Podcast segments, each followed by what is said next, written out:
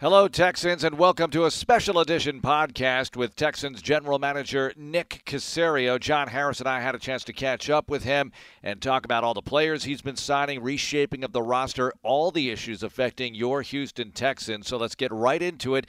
Nick Caserio, hard at work since being named Texans General Manager in early January. Yeah, it's been great. Uh, it's you know one day at a time. Uh, we've had a lot of activity. We've done a lot of things, but all with the intent to try to improve the team as much as possible. Uh, there's no one way to do that. It's going to take a series of transactions over the course of I would say weeks, months, and then even during the season. So where the team is currently, quite frankly, it's probably going to be differently by the time the season starts. So we have a long way to go. There's there's a lot of work in front of us yet to be done. Uh, but we were purposeful with what we tried to do to just to improve the overall competition and the composition of the team, understanding that that change is constant and change will probably continue. Um, and we're just going to try to do what we feel is best for the organization and put our team in the best position possible.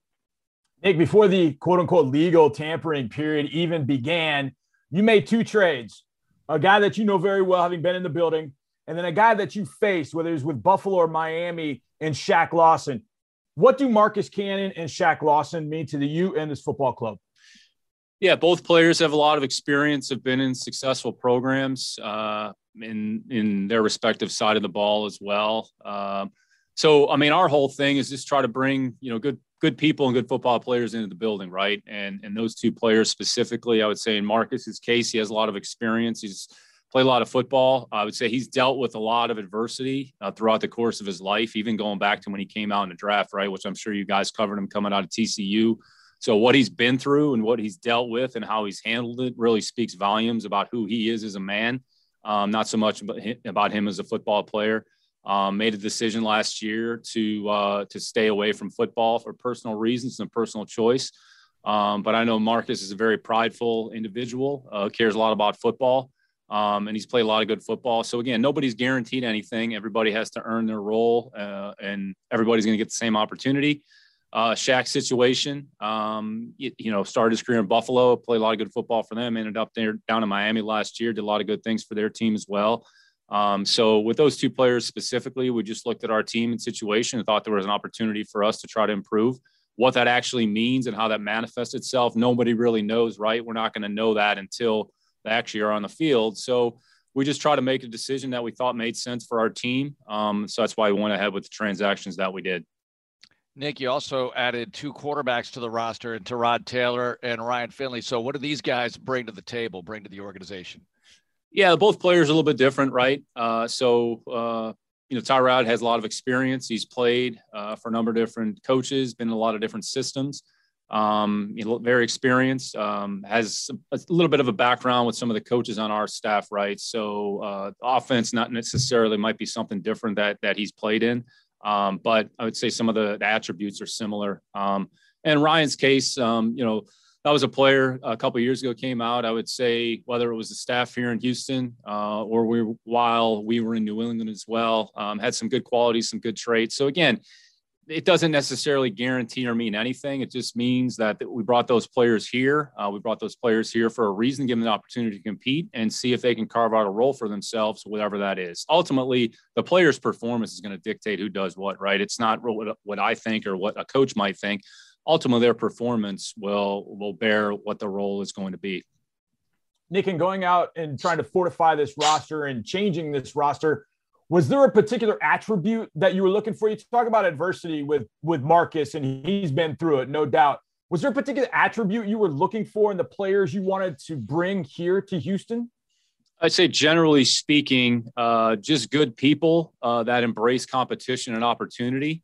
Uh, a lot of the players, for the most part, are in a window of three to six, seven years, right? There's some players that kind of fall on either side of the spectrum, right? But have some experience in the league um, have had some degree of success in whatever program they've been associated with. Um, but our thing is just here's an opportunity for you. We're essentially it's a new team, a new staff, and the opportunities in front of you. And you know, here's your chance. And I would say there was a number of people, even some players that we did not sign, um, that embraced the opportunity to be here, that wanted to be here. So it really speaks to the choices that those people make um, and hopefully it speaks to some of the things that we're trying to do and what we're trying to build um, and put in place here that hopefully we can sustain sustain for a period of time. Nick, I know you've answered a lot of questions about Deshaun Watson this offseason, and he's going through a very serious situation right now. I know the Texans are cooperating with the league, working with the league, but what can you tell us about that? How do you handle that as you build the 2021 Texans? Yeah, it's a good question, Mark. We're certainly cognizant and aware. We made a, a statement at the beginning um, about where the organization stood. I would say the league it's a, it's a legal situation, it's a legal process, so we're certainly respectful of that. Uh, we certainly take them very seriously. Uh, the allegations um, or what's been discussed are, are certainly troubling. Um, and organizationally, that's not something that that we can condone. That we we condone those types of actions. But again, we'll let the legal process take care of itself. And however it's going to unfold, we'll certainly comply and do uh, we can to help and, and facilitate a, a resolution for everybody. Nick, this might sound like a weird question, but I've always thought about this. You come into the building, you're brand new, hardly know where anything is. I'm sure the first thing you do is the paperwork and the onboarding process. But what was the very first thing you felt like you needed to get done the very first day you sat down at your desk and went, okay, 2021 Texans, what do I do? What was the first thing that you really set about to do that very first day? Yeah, honestly, that's a great question, John. I mean, you have a list of probably hundreds of things. I think the most important thing is try to get to know the people that are here, right? uh, because ultimately it's a people business. All right, we can say what we want about what goes on in the football field and X's and O's and all that, but this is a people business.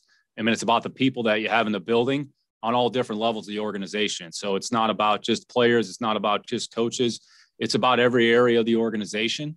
Um, so really, it's taking it, getting a chance to do a deep dive on some of the people that are here, understanding that you know, we're going to have to make difficult decisions. We've made some difficult decisions, um, and that's just part of you know starting over to a degree, right? So, a to kind of get to know the people, and then B is just realize nothing's going to happen overnight, right? You just try to right. figure out, okay, what are some things you can get accomplished on a day to day basis, and then go to bed at night, put your head in the pillow, think about the next day, and then come back and, and just try to make some incremental progress. So really it's about stacking multiple days together um, and that's the only way you're going to build something that's sustainable is just just to put you know multiple days together over the course of time. And understanding you have to be malleable you have to be flexible and you have to be willing to adjust and adapt um, and that's really probably a hallmark of this league is the the teams that figure out how to do that are the ones that at least have a chance for success. It doesn't necessarily ensure success but at least gives you a chance so that's how we've tried to approach it and just be consistent and, you know, just try to stay,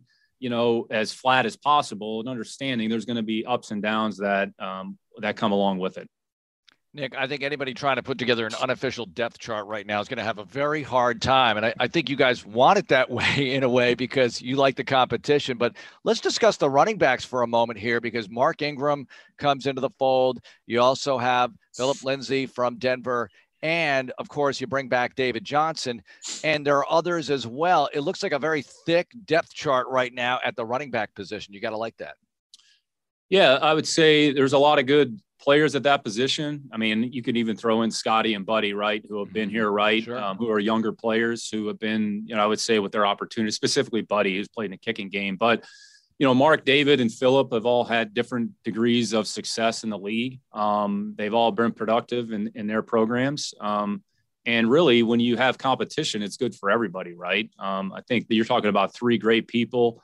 Um, their attitude, their approach, their work ethic. I'd say they're uh, genuine. They are, and they're they're all excited to be here.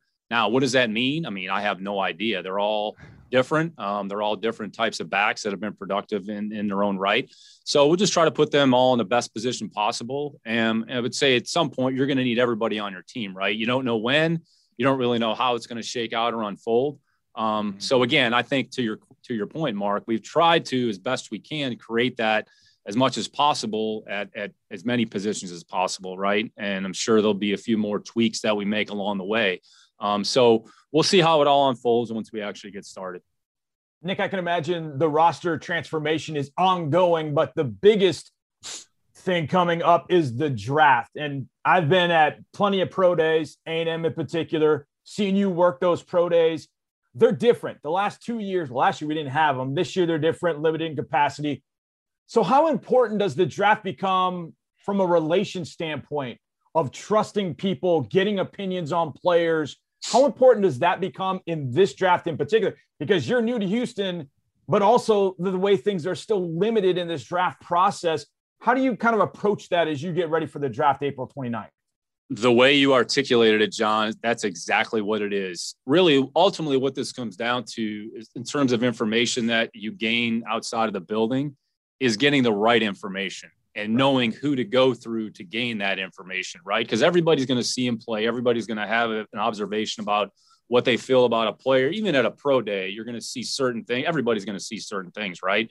So it's the information that you gather and it is to give you the most accurate profile on the player so that you can make a good decision in real time with with the appropriate information so knowing who to go to how to get that information and trusting the people that provide that information to you is important right because depend you know what it's like depending on who you speak with or go to whatever their agenda may be of giving you whatever information and whatever you want there's a reason behind that right so you have to be able to kind of sift through that and make sense of it so I'd say our scouts do a great job of that. Um, our area scouts, specifically in the group that that James Liipfert oversees. I mean, those are the people that you're really relying on the most because they're the ones that, from beginning to end, call it from May till April, right? They're the ones that are in the area. They're the ones that are in the schools on a regular basis, just under normal circumstances.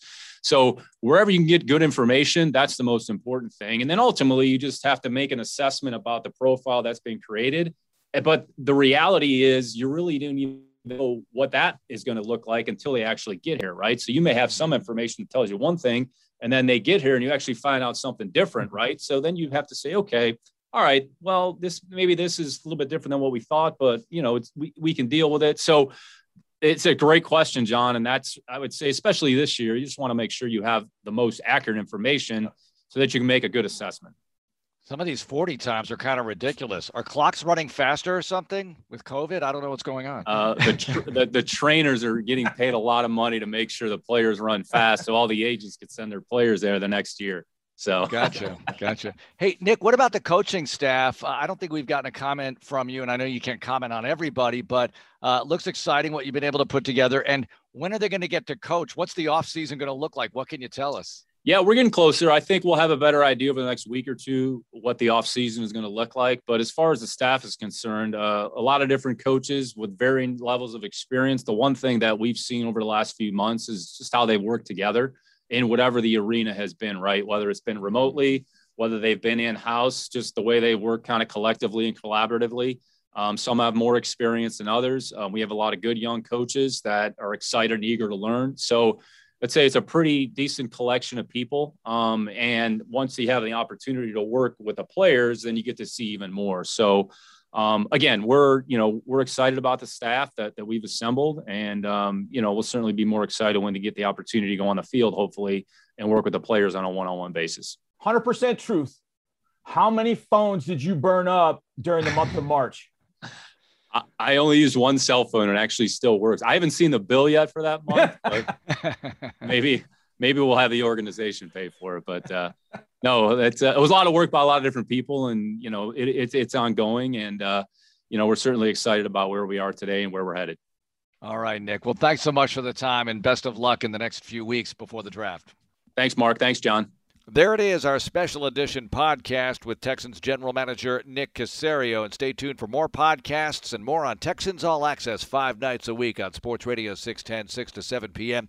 We'll have Marcus Cannon on the air, Mark Ingram, David Johnson, Christian Kirksey, and numerous other Texans players as we keep it rolling five nights a week. Have a great day, everyone, and go Texans!